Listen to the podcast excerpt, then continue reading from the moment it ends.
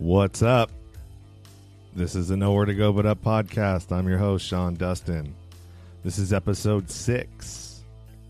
Today we're talking to Richard Kaufman, also known as the Comeback Coach, for his help, uh, well, actually, for his work helping veterans and people in general overcome their addictions to drugs and alcohol, PTSD, you know, anything related to you know veterans and what they co- they go through when they come back home. Uh, Richard is one of the most successful, or runs one of the most successful GNCs in New Jersey. He spends uh, a lot of his time doing public speaking.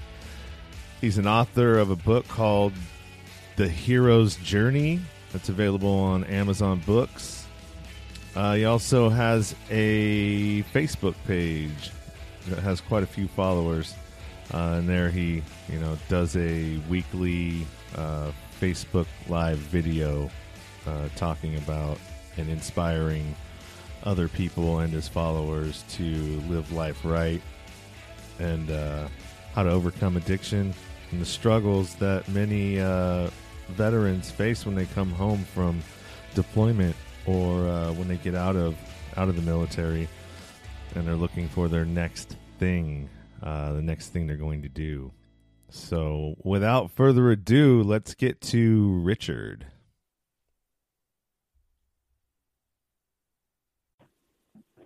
Good morning, Richard. How's it going? I'm doing awesome. How are you doing today? I'm doing great, doing great. So, why don't you tell uh, our audience a little bit about yourself? Um, the the best way I can describe what what my pos- my podcast is is basically it's a cheap shot of of a NA or NA, you know, because it basically I'm doing the same thing, you know, experience, strength, hope, and, and all that stuff wrapped up in a podcast. Okay. So why don't you go ahead and uh, and tell us about yourself and, and what you're doing? Okay, I could give you a a, a quick down and dirty what I uh, well what I do, and then I'll tell you I can tell you why I do it. Um, my goal is to um, help as many people that are struggling with health, fitness, or addiction related issues. Um, I've been clean for I don't know over over 30 years now. Um, haven't touched anything stronger than an aspirin in 30 years. Um, well, my story comes. Um, I have three parts to my story, so I hope I don't bore you guys at all. Um, I come from a very poor um, family. Father left when I was like three months old. He hauled ass. Um, mom was a nurse, so she got stuck with a three month old baby and a house payment, car payment. So she had to work a lot, and uh, we moved around a lot. And I probably went to like eleven or twelve different schools by that turn. By the time I turned uh, like twelve, and my story has, for some reason, New Year's Eve has big imp- importance in my life for some reason. I don't know why. Um, New Year's Eve, I, I think I was like 12. My parents and my and my aunt and uncle went out for New Year's Eve, and um, me and my cousins were left home to our own devices. And uh, we found my mom's li- liquor cabinet, and I got drunk for the first time at like 12. And uh, by the age of 13, I was a full blown alcoholic. And uh, so, like, I dropped out of school uh, in ninth grade, so I only have a ninth grade formal education. I became an emancipated minor, which means if I got, if I got in trouble, I go to jail just like an adult would at 16. I was walking past an army recruiting station and I seen videos of tanks and stuff. I was like, oh, that's cool. I get, I'd like to go blow shit up. So I joined the military, um, and um, I left basic training a couple weeks after my 17th birthday. Got to uh, basic training, gotten well a little bit of trouble because I was I was just a wise ass. I had a smart mouth, kid from the street, and then I got my, to my first duty station, which was Fort Hood, Texas. Um, so I'm, eight, I'm about, around 18 years old at this time. I found uh, acid. I started taking acid every weekend for like two and a half years. So not only did I was I a drug addict, I was an alcoholic. Got in trouble a lot. I always got in trouble. I was always that guy. I was the guy that everybody warned you not to be around. That was me. Until they decided that the military didn't want me anymore. And they threw me out for being a drug addict and an alcoholic. So I get home. I had to tell my mom that uh, they let me out early because I I was such a good soldier that I got released of good behavior. It was like jail kind of. She believed me, but I think she knew that I was lying. I got home, you know, after living for two and a half years, traveling the world and partying all night, all you know, only getting two three hours sleep all every day, to come home and having to be in bed at ten o'clock because they had to work the next morning um, didn't work too well, so they they booted me out, which I don't blame them now as, as as an adult and a father. I don't blame them now. So getting booted out that's a big thing in my life, as you you can tell over so far in my story. Um, I got I was working for my ex girlfriend's father-in-law, my my my ex girlfriend's father. Um, I'm probably the only person you're ever going to talk to that's gotten thrown out of a crack house. Um, I, I was in a living in a crack house, and I mean I was making good money, probably about a thousand dollars a week, but I still couldn't pay the little boarding fee, which is like a hundred bucks a week. so they threw me out. So I, I lived in my car for like probably about a year. And then I, I sweet talked my mom into coming back into the house I told her I was going back to school. and She was proud of me. Actually, I went back to school to be a bartender. I went to bartending school. Being an alcoholic bartender. Yeah, yeah, exactly. That that that exactly. Um, so this is this is another New Year's story. Uh, I get my first job after I graduated from uh, train uh, bartender school. A friend of mine owned a, uh, a bar down in New Jersey. He was a police officer. Get to the job, New Year's Eve, 1980, 89, and uh, teaches me what I got to do. Liquor's flowing, the money's flowing, everything is good. People buying me drinks. I wake up like eight hours later with like five or eight thousand dollars in my pocket. Um, knocking on the door. It was him and with his buddies, the police department uh, coming to lock me up because I robbed the place. And uh, he said, you know, he he knew that I was young. I mean, I was still only 19, 20 years old, something like that. He said, you got a choice. He said, you can either go to AA. Well, first you got to pay the money back. So I had to pay all the money back that I, uh, all the drinks I gave away for free. And then I had to uh, so my aunt and uncle, my stepfather, mom helped me out come up with that money. So I only had 24 hours to come up with it. But he told me if I did not go to AA, I had to go to AA for 90, 90 meetings in 90 days. I had to sign in every day, uh, or else I was going to jail. And I was looking at uh, five years. I was looking at at least five year top, uh, prison sentence. So you know, back then I was too pretty to go to jail.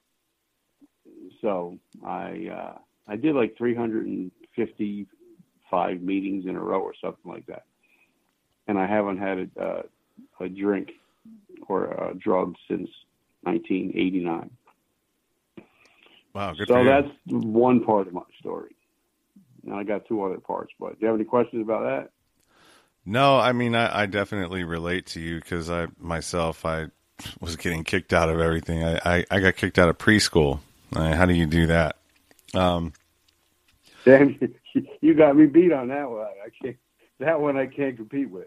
Yeah, I, it just it didn't matter. Whatever I touched or whatever I did, you know, was was all. It was all about trouble. You know, I, I was the same way. Just uh, just a clown. Couldn't stay still in school. Always, always, you know, trying to challenge authority, being a smart ass, talking back.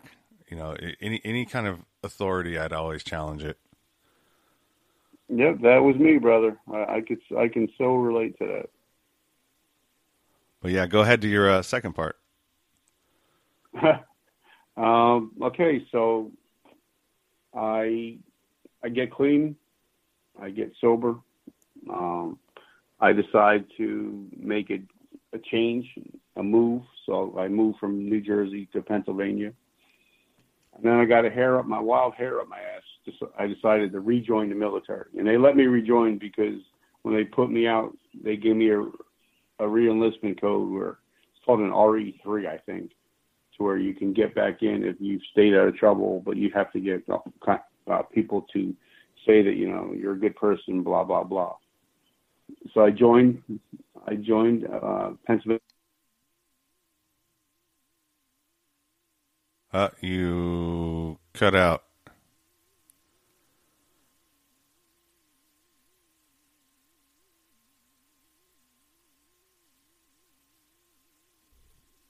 You there?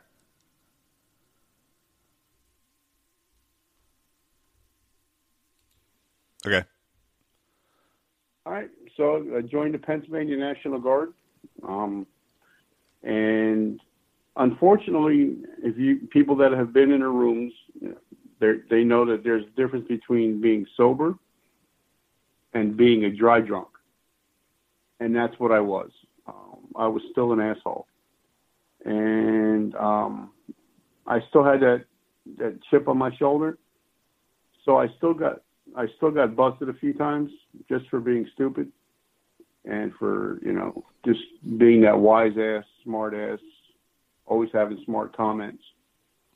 And um, I was about to get thrown out of the Pennsylvania National Guard until I moved. So I moved back to I moved to South Carolina, and I joined the South Carolina National Guard. Now that was a whole different animal because now, you know, I'm in country. I'm in the country country, and I'm not only a smart ass, but I'm a smart ass from the north. So I'm a Yankee with a bad attitude, and uh, got busted a couple times just for being stupid, for missing formations, and uh, they told me I'm gonna, I'm about to be chaptered out at the end of September of 2001. So uh, I wake up one Tuesday morning, and uh, my ex girlfriend at the time calls me, and I was getting ready for work. She says, "Rich, you got to see this," and I and I and the TV was on, and I, I seen the first plane hit the tower, the first tower. Uh, this was the morning of 9/11, and coming from New Jersey, um, we all knew people that worked in the towers and were in the towers that day. And uh, and then I seen the second tower get hit, and uh, something broke in me that day. I just broke down, cried, and uh, became I became a broken man, which I, I've always been that guy that's always been a hardcore who who, and uh, I literally was broken that day. And I asked God, I said, God, if you give me a chance to let me have my military career back, I dedicate the rest of my my military career to helping those that can't help themselves. Called my company, my lieutenant, my commander, and I said, I called him and I asked if I can come in and talk to him. And I actually went in and just sat there and cried in front of two grown men which is a very humbling experience from what you know and uh and they said yeah we've all heard, we've heard your story before. Um you know you've always begging for another chance another chance. And they said but something they said something touched their heart and they did give me a second chance and within two years um i won soldier of the year i became a non-commissioned officer and i ended up spending uh 24 years in the military. And uh, So that's the second part. That was the biggest change in my life. And then I moved to New, back to New Jersey, um, joining the National Guard here. And on my first training exercise, one of our vehicles broke down along the highway, and I had to get him off the road. So I pulled behind him, and I had to back him off of the road. And instead of him hitting the brakes, he hit the gas and ran over my whole right side of my body and my head. And um, that's how I became blind in my left eye. And uh, so I continued, I finished my, my training exercise, came home, and then totally lost vision in my left eye. And in the military, if you can't shoot, they don't need you. So uh, not only did I lose my career, I lost my vision. And I got into a really, really deep, dark depression. Um, definitely committed, tried to, um, thought about suicide a lot. And then I, I decided I was going to get help. So I went to the VA. And now during all this time, still didn't pick up a drug, still didn't pick up a drink. Um, and I went to the VA, got help. And then, um, well, what happened was how this all podcasting thing started, my book and everything, is how it all started. I was on a podcast my friend has a my, my friend Donnie has a podcast called The Success Champions, and we were talking about you know what I do. I because what I do for a living, I, I run a million dollar general nutrition center, but I also train people, and I have like athletes that were in like the WWE, um, National National Football League, Major League Baseball, um, and we were talking about that, and then I started telling him my backstory. He says, you know what, people need to hear that you know what you've been through, and uh, that's how this whole thing started. You say, you know, because everybody loves the comeback story, and that's how I started getting on podcasts and telling people, you know, it's okay. You know, whatever you're going through, just keep going. And that's how this whole thing started with the comeback coach, and just now I'm just I'm dedicating my life to helping people that are struggling because some people just they just need somebody to talk to, and a lot, of, and I'm that guy that's going to be there for people that uh, need somebody to talk to. So I've been through so much shit that I can, you know, I can empathize. I don't ever sympathize, but I empathize. There's a big difference. So that's my story in a nutshell. Whatever questions you got, let's go. All right, all right. Yeah, we got a lot of similarities. Um, it's uh, it's it's a tough thing. And thank you for your service, by the way. You know, I don't. Oh, thank you. Yeah, that's a for me. I, it's so natural for some other people to to say that, like like, I, but I just, I don't know. I just I, I I have to uh to think about it. Um, when I was, God, I was getting in trouble. I I um, it's funny. I wanted to go into the military myself, so I got enlisted into the Navy and went down to MEPS and, and did all that stuff. Got a got a ship out date, swore in the first time, and what you don't really know. I mean, that the first time is not is not the the the time that that matters. I think it's the time when you go to to basic training. That's the one that seals the deal, or right before basic training. So I I knew that, or somebody had told me that, and I was I enlisted for all the wrong reasons. It wasn't for me; it was for everybody else. And I was like, I can't do this. I got I got to get out of this. So I, I, I had been in a drug rehab as a as a minor, um, and I'm like, hey, I I have a drug problem. I I can't go. You, you guys don't want me, and uh, I got out of it, which was probably the worst thing I could have done for myself. Yeah, but you you probably God has a reason for everything. So it could have been that when you would have went in the military, you would have gotten into an even bigger drug problem, like I did. Yeah, that's true. So everything happens for a reason.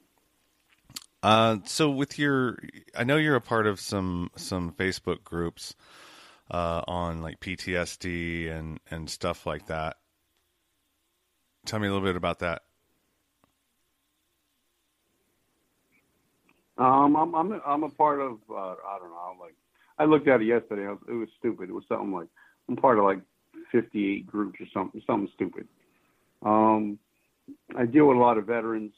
Um, I deal with just just some regular people that are dealing with you know you know PTSD doesn't have have to be just from military. You know, it could be just going through. Um, I've talked to some people that have it because they have abandonment issues. Um, some people that were picked on as kids and they have the post traumatic stress.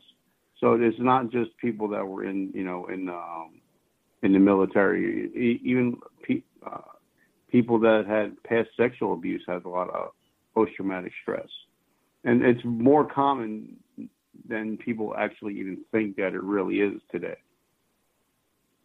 Yeah, I've had I've had it myself um, when I went to prison. Uh, that's a very unnatural place to be and you witness a lot of violence. You have to inflict violence. Um, it's just yeah. It took me it took me about a year to decompress when I got out. One to adjust back to society and and the catching up on what I missed for three years.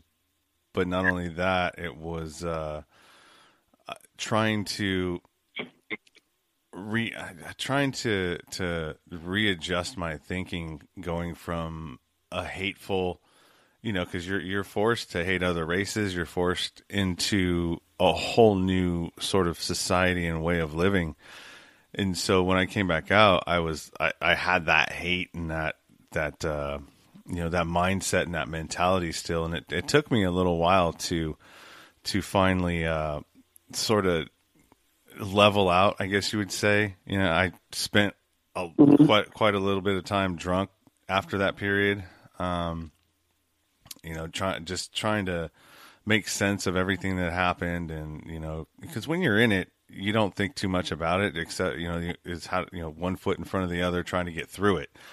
And when you start reflecting back on it and, and taking a look at everything that you had to do and, and or everything that I had to do, uh, it just I don't know, maybe it was it was depressing or I didn't want to think about it, and so the alcohol definitely helped to soothe that.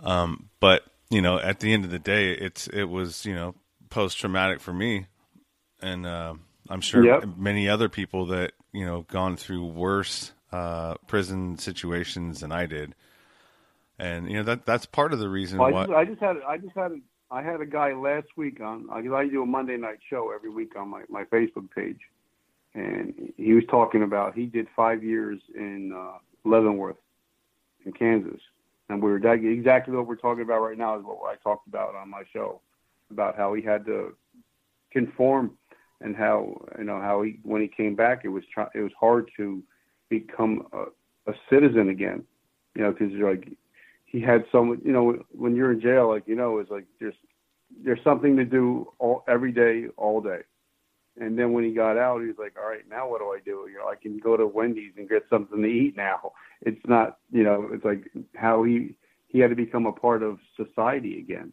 It's like I could totally get what you're talking about. Yeah, and and another thing that changed too is before I went in, I was like, you know, the social butterfly, uh, you know, guy that everybody you go and party with. I sold drugs. I was, you know, in in the club scenes, you know, so I was always out there. And when I got back, I just kind of went into a shell and and sort of, you know, that guy, you know, the friendly, jovial, you know, hey, let's go party and this and that. That that guy was dead. He's gone. He's nowhere to be found. And uh, it's taken me, you know, I mean, I'm I'm definitely a lot better now. Is you know, I don't I don't have any problem going up and talking to people anymore. But I I I keep my circle small though. You know, I just don't. You know, when I when I went to prison, it was because somebody had set me up, uh, a friend, and just you you just realize that you know when you keep your circle small. I mean, you can have for me, I can have plenty of of people that um, you know associations, but like like true people that I have around me that that you know I, I share things with or have to my home or any, anything like that like closeness, I kind of keep at bay just to to limit the amount of drama that that I allow in my life. Because you know, the more people you have around you, the the more the more shit you're going to have to deal with. Like, uh, like one of my mentors told me, he was like, you know, you're going to have a lot of associates, you're going to have a lot of people you call friends, but in the end, on your deathbed, who's actually going to be sitting around your bed when you die? That's what the what actually really matters to me. So if you're you know if you have if you're lucky to have three or four good friends, you're blessed. And that's you know I, I, I was you know I was told that it's better to have four shiny quarters than a hundred dingy pennies. So that's the way I look at you know relationships in my life. Yeah, that's a that's a good way to look at it. So when you were uh, when you were in the military, um, was did you uh, did, was it all just he uh, what, what, what's the word I'm looking for? Um, just here in the states, or did you did you make your way uh, to other countries? Uh, yeah, we got we got to travel a lot. I I traveled, and you know that's why I don't care if I ever travel again. Um, I don't ever care if I see sand again. Uh, but after a while, I mean, it it became like it just a regular job. So it was kind of like when we moved back when we came back to the states, we would get up at like 5 a.m. do PT work from nine to five and and and be off every night. Unless we went to the field which was like every every couple of weeks we had a regular nine to five job. But you know my nine to five was different than everybody else because i'd get off at five get showered i'd be in the club by six partying and drinking and drugging and i'd get back at two in the morning get three hours sleep and i would do it all again. And then come friday i'd find my dealer and I would take my acid and I would be tripping all weekend. So it was kind of like I was in a, um, a drug and alcohol fueled lifestyle for like two and a half years. And the way I got thrown out is what happened was they put me on a funeral detail, which that means, you know, somebody dies, you're there, you, you do the 21 gun salute, you do taps and everything. Um, this was for like a four star general. And what that means, if something happens, you have to be able to be back on base in like two hours. It's called two hour recall. Um, that weekend, I didn't think he was going to die that weekend. Uh, I got hammered and I ended up in the jail like five hours away. And the guy died that weekend. So I missed the whole funeral, and that's that was the final straw because my first sergeant had to come get get me out of jail and drive me back five hours and probably the worst tongue lashing I ever got. I got back, they dropped me dropped my rank down to zero, gave me 45 days extra duty, which means I had to do more work. 45 days I was restricted to the barracks, and on the 46th day is when they chaptered me out, threw me out. So I was, yeah, I was not a, I was not a good soldier whatsoever. That's why when I came back and and finally after 9/11 got my my shit straight. Um, I never missed another formation. I was never late again. Um, I was always early, and, and you know then I became an officer. So I was. I, it's like I, I came full circle after 9/11. Yeah, 9/11 was a. Uh, I was thinking about you know when you said that, like where I was, and that and that's crazy because there are there's a couple you know when I think natural disasters, if you're a part of, or or anything that's like really significant, uh, you remember where you were at that point when that happened. And I was living in Arizona at the time, and I was I was working as a uh, cable installer, and that I I was watching the news, you know, in the morning, getting ready to go to work, and uh, it happened, and I was like, whoa but I still had to go to work. So, you know, it was the eeriest day I think I've ever encountered in my life. And just eerie in the way that like there's un, there's unease in yourself. You're like, oh man, it's something. You know what I mean? Like, what's going on? It, it's like it was, yeah. it was, it was strange. And then I had to deal with the public too. And every and every house that I went to didn't have, uh, you know, I think this is way before like smartphones and and and all that. And everybody was just I don't know, man. I can't explain it. It was just the the weirdest. Every everybody was quiet and just kind of like in this, like in shock. It was strange. Yeah. And the funny thing is, like where I live right now, if I walk up my block, I can see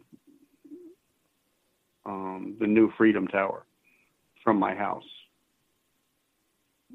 And it's just it's a reminder. Like they actually have um, in front of where they have an overlook to where you can actually see the Freedom Tower. They actually have a piece of the one of the beams from um, the towers, and you can actually go touch it and stand by it. So that's what I do a lot of times, just to you know, to remind myself, you know, the pledge that I made that day to help the people that can't help themselves.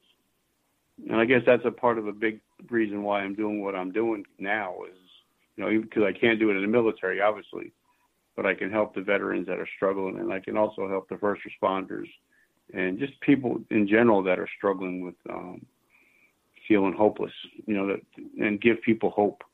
There's not a lot of hope in the world today. It's always negative stuff.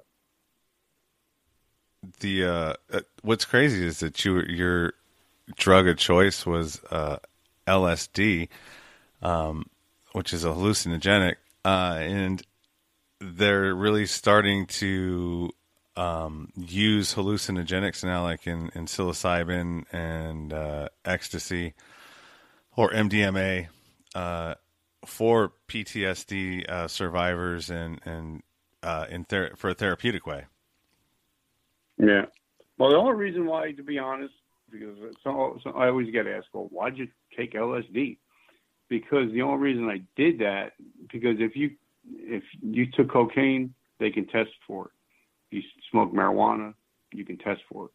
You couldn't test for LSD unless they did a spinal tap, and that cost like ten thousand dollars a test. So I knew that they weren't going to do that. So that was the only reason that was my drug of choice. Ah, you were gaming the system. You figured it out. I was hacking. I was hacking the system before there was a hacking the system. Oh man, that that that was one of my downfalls. I my my mom used to always tell me she's like if you'd spend just half as much time just doing what you're supposed to do instead of trying to figure out how to get out of doing what you're supposed to do, that you would you would kill it in life. Yeah. Well, that you know that's that's what addicts do. You know, we're always looking for the easy way out, the easy score. You know, but unfortunately, when you get older and you get clean, it's like, all right, you know, even like when you go in your program, you actually have to work the steps. There's a reason why they call it working the steps. You know, you can't. You have to. You have to go through the steps. You have to do the work. And after that, you know, in life, you have to do the work. There's no easy. You know, there's no easy way out. You have to. You know, like the Navy SEALs say, you know, the the only easy day was yesterday. Yeah, that's a good good point. So Yeah. you do some uh, public speaking as well, right? Yep, I just did a great. Uh, I did one not not this Friday, uh, uh, last Friday. Um, it's I, I was talking to somebody invited me to guest speak. It's it's um, um American Veterans Archaeology, and what it does, they set up uh, archaeological digs, like they were doing one in Saratoga, New York, and uh, the last one they did was in Israel where they actually did an archaeological dig, and they invite um, disabled veterans up to do the work, so they can learn to get um, become part of a team, and to help with the, some of the PTSD and um, traumatic brain injury uh, issues. So they invited me up to Saratoga, and it was pretty cool because it was a it was a battlefield where we we were at, we actually fought the British, and it was an actual batty, battlefield and what they were doing, they were trying to figure out what kind of weapons were used. And they found through digging a lot of cannonballs and, and a lot of slugs from from both sides, what kind of weapons were used during this this war. It was pretty cool. And then um, they asked me to come speak, and uh, the topic of my speech was um, everybody everybody loves a comeback story. So it's your time now. And I just talked the way I talk to you. You know, I talk to them that, you know, I tell my story, what I've been through, and that, you know, you can, every, everybody loves a comeback story, and there's no reason that you can't come back from anything, you know. And I was more inspired because there were guys that I talked to a 24 year old kid. He's a kid. Well, he's a man, but he's a kid. He had both shoulders replaced, um, both knees replaced, his hips both replaced because of an of an IED. And I was more inspired by just hanging out with a bunch of disabled veterans than I've ever been inspired. You know, being like in the locker room with the the, New York Rangers or the Knicks or Madison Square Garden or or being with the guys with the WWE.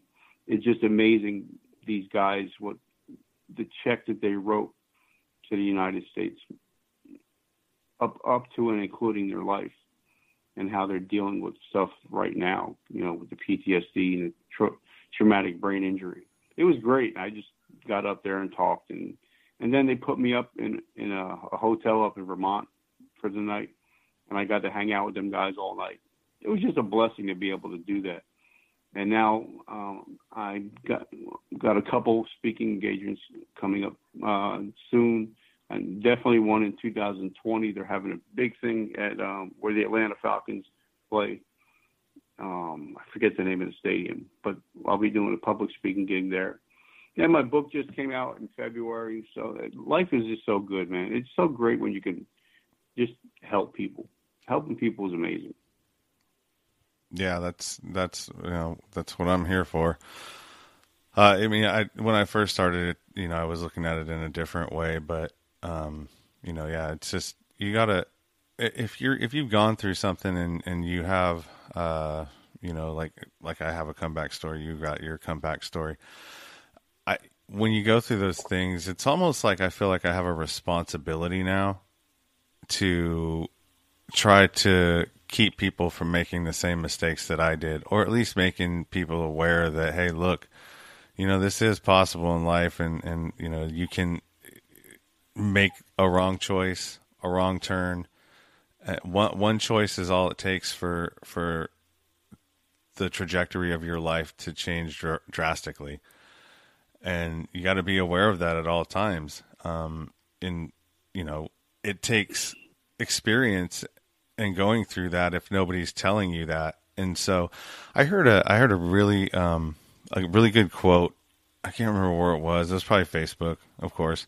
Um but it said I don't I'm not going to I'm it's, it's, it was about uh a father and his his children and he's it went I'm not going to give you what I didn't have. I'm going to teach you what I know now versus, you know, and, and I'm going to give you my knowledge of life instead of trying to give you the things that I didn't have materially growing up. Well, it makes a lot of sense, you know. I mean, because unfortunately, uh, me, I was a big knucklehead, and I had some great influences in my life, but I just never listened you know, uh, like my uncle, he he died a multimillionaire, and he only had like a fifth grade education. And I just wish now, as I'm older, I would have listened more when he offered his advice. But you know, I, I was just too cool back there and to think, oh, you know, what do you know? You know, I know it all. I'm, I'm an 18 year old knows know it all. Now, as I get older, it seems like I have more questions than I do answers. Uh, yeah, I, I, I get that. I, I have a ton of questions, especially you know as I get into uh, uh, different things, different podcasts, you know, different rabbit holes. I, I definitely have a lot more questions. I, I feel like you know we we know less about what we should know than we should know and that comes you know whether it's government politics whatever it is that you that that that you're that's you're questioning um, or I'm questioning, it, it all seems to stem from there. And you know, and who knows? And I was going to ask you uh, about a question about 9/11, whether you thought it was uh, inside job or or what it really was, because uh, there's there's a lot of uh, you know thoughts out there about that as well. You know, and and I tried to read all the conspiracy because I have. I've I've read it all. I've watched all the videos, and I'm just like, you know, I just, I mean, there was a lot of shady shit that went down. You know, like how did the one building fall down when, um, you know, I think it was building number seven. Seven, yeah, seven. When it wasn't even hit by a plane. Yeah, that was. But then I'm like, you know what? I don't really because it's more, it's more personal for me, you know, because it's you know people that we lost. Yeah. So it's kind of like you know, it seems like like they say, there's always you know, there's always there's three sides to every story. There's one side, there's the other side, then there's the truth. you know, so it all it all depends on who's like like anytime I ever read an article I have to figure out, okay, who's paying for the article to be written? Who's the author? You know, so it's like, you know, there's three sides to every story. You just got to f- try to figure out the truth between them all. And I, after a while, I just gave up. I'm like, you know what? God's going to take care of it all. Uh, it's above my pay grade. You know what I mean? Yeah, I, I, I do. I and I got I went down a, a deep rabbit hole with that one. You know, closer to when it came out. I think I think when Loose Change came out, and yeah. I, I was just uh, I had to stop. I had to pull. I had to pull back because it just you know it it it start it makes you start asking questions that that you can't possibly answer, and it just and then it started and then, then I started getting you know disturbed about man what if that's true and so, whatever I mean it's it's you can't there's nothing you can do I, about and it. The funny thing is because I'm I'm that weird guy. I actually went and bought the not the um, the commission report and actually read the whole book. And I was more confused after I read the book than I was before I started. So I'm like, you know what? This is it's it's not. That's why I don't even deal with politics. I'm like, you know what? This is all above my pay grade. I'm just dealing with my little slice of life, my happy place and I'm not going to deal with it because you get so many people they just want to argue about stuff, and you know, life is too short just to be that negative, argumentative person. Yeah, I agree. There's there's there's more there's more positive things you could be out there doing and talking about other than things that you can't control. Yep, and like I said, you know, and the reason why people ask me, well, why why did I write my book? Um, the reason why it's on Amazon uh, right now, but the reason why I wrote it is, um, like I said, when I was talking to my friend Donnie, he's like, "You ever see the movie Eight Mile?" I'm like, "Yeah." He says, "I want you to watch the last scene," and I'm like, "Why?" He said, "Well, just watch it and then call me back." So I watched it again, and uh, I called him back. I'm like, "Okay, I, I don't get it." He's like, once you put all your dirty shit out you've done out in the street, nobody could ever talk bad about you ever again. Nobody can ever, you know, say, okay, he was a drug addict. Okay, yeah, I was a drug addict, but now I have a beautiful wife. I have three beautiful children. I have a beautiful home. You know, what's your excuse? And I, it became cathartic, you know, when I wrote it, because then I just and the funny thing is, I had to ask people questions because a lot of times I was too drunk or too high to remember anything. So I actually had to go back, and I did make a lot of amends. It was kind of like doing a, a, a fourth step in, in AA, but I, it's in a book form, and it became very cathartic. And then I got to thinking, you know, a hundred years ago, when I'm dead and gone, you know, my grandkids can actually go buy my book and read about what their grandfather went through. And and uh, I don't know if you know a guy named Gary Vee. I'm sure you do. Um, yeah, you know who he is? Uh, no. Refresh refresh my memory. Uh, he's the number one guy on social media. He's the one that has like three million followers on Facebook and Instagram each. And uh, I went, I met him, and uh, had talked to him for a few minutes. I said, Gary, I said, you know, give me a piece of a, a nugget of information I can take home and that'll change my life and tra- trajectory, like we were talking about.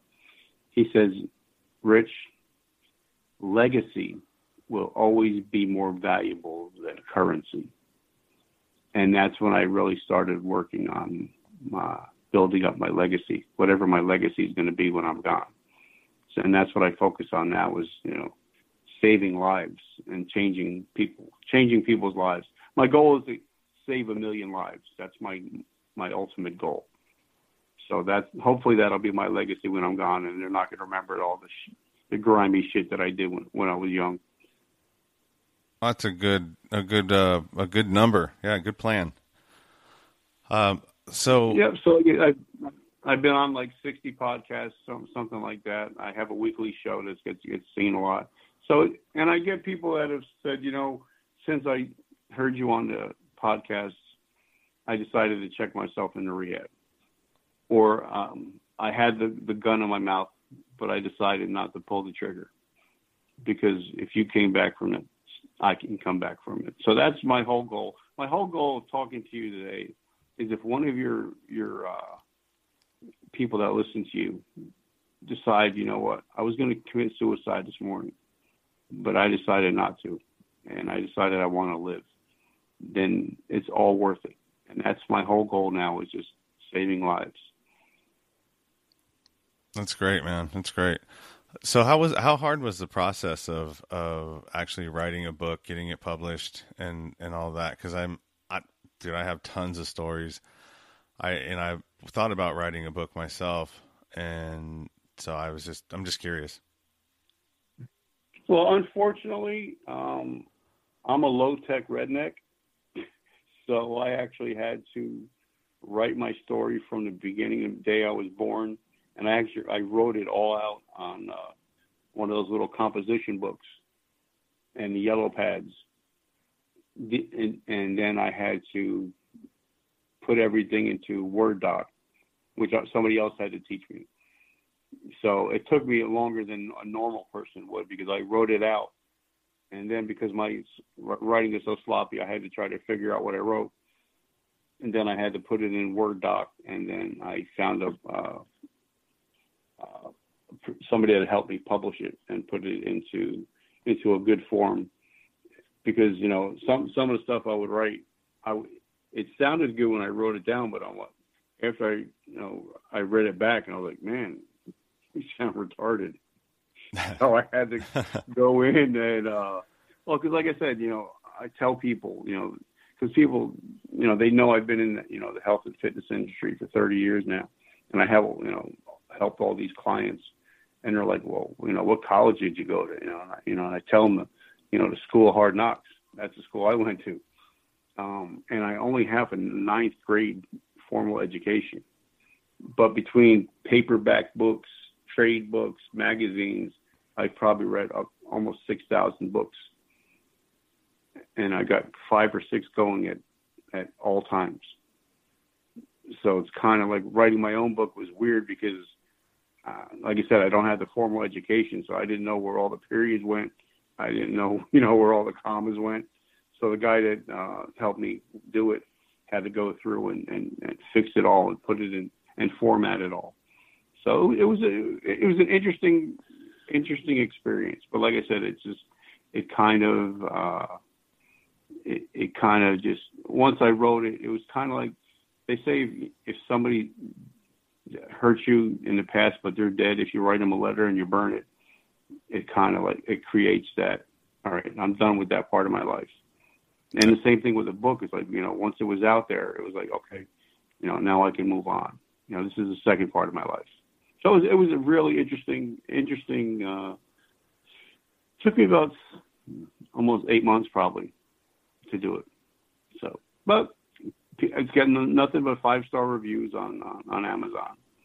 And one of my friends um, used it. At, he has he has a he's a college professor, and he used it in uh, one of his semesters of his um, college courses. So it's pretty cool. And I'm I'm not and I don't uh, don't make any money on it because um, the money I do make from it goes to a foundation that helps um, help with first responders uh, suicide awareness. Did you know that on average, because everybody hears the number 22, but did you know that on average, 35 first responders, including 22 veterans, commit suicide every day, 365 days a year? No, I didn't know that, but but suicide is is definitely becoming a bigger problem in our uh, country and Yeah, probably so- the world too. So that's that's where the proceeds of the book goes to. So I don't I don't see any of that money. It goes right to to help uh, first responders. Well, that's My very, life is all about giving back, brother. Yeah, that's very admirable. I, I I have to say. So of all the of all the um, what was I going to say here? Of all the things that you that you've done and and you know all of your experiences so far, what uh, what advice do you have? And and you know what what kind of uh, other than what you've already said, what's the main thing that you feel? Because I, I know that podcasting itself, I feel like is probably going to change the world because it's really changing the way that we um, take in information as a medium in general. How do what do you think about it? Oh, I think it's good. It's definitely changing the world. I mean, everybody has a podcast now. I even had one, but I stopped doing it because I don't like interviewing people. I mean, on on the phone. I mean, I rather like when I do my Facebook lives, it's live. I love interviewing people like that, but as far as you know, having my own podcast, uh, I rather be a guest any day of the week because I can just fly. I don't have to think about things. Like you know, that's the great thing about having ADD. It's like I can just go on the fly on any moment on anything. But uh, podcast is definitely changing the game. Uh, people are now instead of saying, you know, okay, Rich, instead of reading my book, why don't I just listen to podcasts that you're on? You know what I mean? Yeah, and it's like I- I have in my car, like when I drive to work every day, you know, I have I have like three different podcasts that I listen to religiously every day. Instead of you know, I can get up and do my cardio if I want. If I go go for a walk, I can I can have my podcast. You can have your podcast anywhere, you know, as long as you have your phone. You know, you can listen to a podcast anywhere. And like you know, some of my mentors have told me, you know, they say if you you you are the the average of the five people you hang out with the most. That's what your average is, and, and financially, uh, spiritually, all that. So, like if if I'm listening to your podcast, my mind doesn't know. You know, even if I don't know you personally, my mind doesn't know that I don't know you personally. My mind just um, soaks up everything that you're talking about. So if if I can like hang out with Ed Mylett, which is my my number one guy, um, and I he starts getting into my spirit. My mind doesn't know that he's not a real friend. So that's the way you can become to to build up your um, circle of influence. You don't have to know a person, but if you listen to them long enough, your mind doesn't know the difference. So I think that's a big thing about podcasting is now is you know you can sit in, instead of having to make an appointment with say like uh, Daymond John from Fubu. If you listen to your podcast to his podcast, it's the same thing as being there in person. You know what I mean? No, yeah, that, that's exactly what the point I was speaking to is that it's such a, a, a more intimate uh, relationship with media. You know, and the way that I listen to it is through you know my earbuds through at work, and that's even a, a way more intimate because you're not passively listening now. You you have it in your ear, in your head, Yeah. and I I just I just And think go and it's amazing because some of the things that you'll you'll pick up and you're not even paying attention, but it's it's getting into your subconscious. You know, and people don't realize that you know you do have a subconscious. To where that's why you know there's a reason why that they put um, TV ads, I mean radio ads on on, on the radio, because your mind absorbs that stuff subconsciously, even if you're not thinking about it. You know what I mean? Yeah, So that, that's what podcasting is now. Podcasting is actually getting into your subconscious. You know, just uh, so if you're listening, depends on what kind of you know podcast you're listening to. Um, if you're listening to like Joe Rogan and stuff like that, that stuff can get into your head. So it, you have to be careful what kind of stuff you listen to, what kind of podcast you listen to. Also, it's kind of like anything. You know, you, you know, you know, as far as in, in the rooms go, you know, you got to stay away from people, places, and things. Well, that's the same thing. Whatever you're putting in your ears, because if you notice, if you're listening to a podcast and it ends, and then if I turn on one of my stations, and it's a say if one of my he- so it's a heavy metal um, song that's on, I get real aggressive or if it's like a, a real hardcore rap song, it gets I get real aggressive. So it's kind of like you, you have to listen, be cognizant of what you're putting in your ears. Also. Yeah, absolutely. I, I can't. I couldn't agree with that uh, more. So yeah, I guess uh, let's. Why don't you go ahead and uh, I I don't remember what you said what the book was, the name of it. So why don't you let the listeners know, you know, um, all your social media, all your, you know your book information. Uh, okay. The book is it's called A Hero's Journey from Darkness to Light. It's on um, Amazon Kindle, and you, if you just find my name, Richard Kaufman, K A U F M A N, um, it, it'll be under there, and you'll see a big picture when I was 17 years old in the military. Um, if people want to get in touch with me, like when I met Gary, I because Gary's a big big influence in my life. You know, I said, Gary, what's one thing that I could take away that I can, you know, help boom my business, my speaking business? He says, create yourself a hashtag. I was like, okay. So I created hashtag the comeback coach. So if you hashtag the comeback coach, it'll come up to all my social media, Facebook, LinkedIn, Pinterest, Twitter, Tumblr everything will come up if you just hashtag the comeback coach. And if you're struggling today, um, just follow Richard Kaufman, K A U F M A N, on Facebook. I can't accept any more friends. I'm at the friend limit. I'm at 5,000. But if you follow, um, I'll always get back in touch with you guys uh, if you have any questions. And my show is every Monday night, 8 o'clock Eastern Standard Time. It's called the Monday Night Comeback and it has people on like yourself that have been through some stuff. And um, it's eight o'clock Eastern Standard Time every Monday. And I want to have you on. I definitely want to have you on my show. Like I said, I had my friend. Um, he, he did five years in prison, and he came out, and now he's helping people. And I think I would love to definitely have you on my show. Yeah, that's awesome. I would I would uh, definitely do that. I haven't guested on anybody's show yet, um, so I was, you know, I, I put my my story kind of out there on my first episode, just as sort of like a you know intro to me and and qualifying myself to you know why why I can talk about what I'm talking about. Um, but I, yeah, I haven't I haven't guested yet.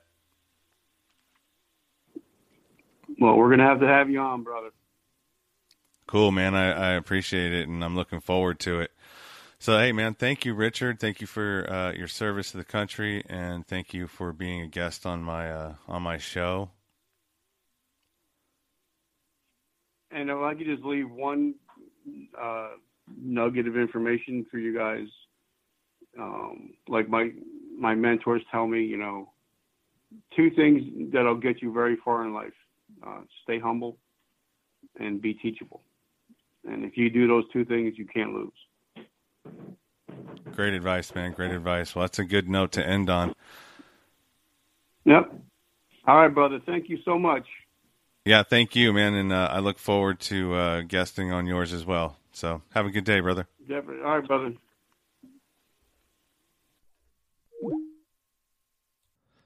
Thank you for listening to the show. Thank you to Richard for sharing your story and coming on the podcast. And if you got anything out of this podcast, please rate, review, and subscribe on iTunes or whatever podcast platform you listen to. If you have any comments, good or bad, questions for the show, topic requests, or anything you want to say to me, you can email me at nowhere to go but up now at gmail.com. You can follow me on Instagram at nowhere to go but up now, on Twitter at but up now, on Facebook, Sean Dustin. My podcast page is nowhere to go but up now now.libsyn.com. You can leave comments there as well on all of the episodes. At the bottom of the episode, there's a place where you can have comments. My YouTube channel is nowhere to go but up now. And all of Richard's social media, uh, links to his book, The Hero's Journey, his Facebook group, and anything else that pertains to him and this episode, you can find in the show notes. Until next time, keep it 100. Stay true to yourself. Everything else is just noise.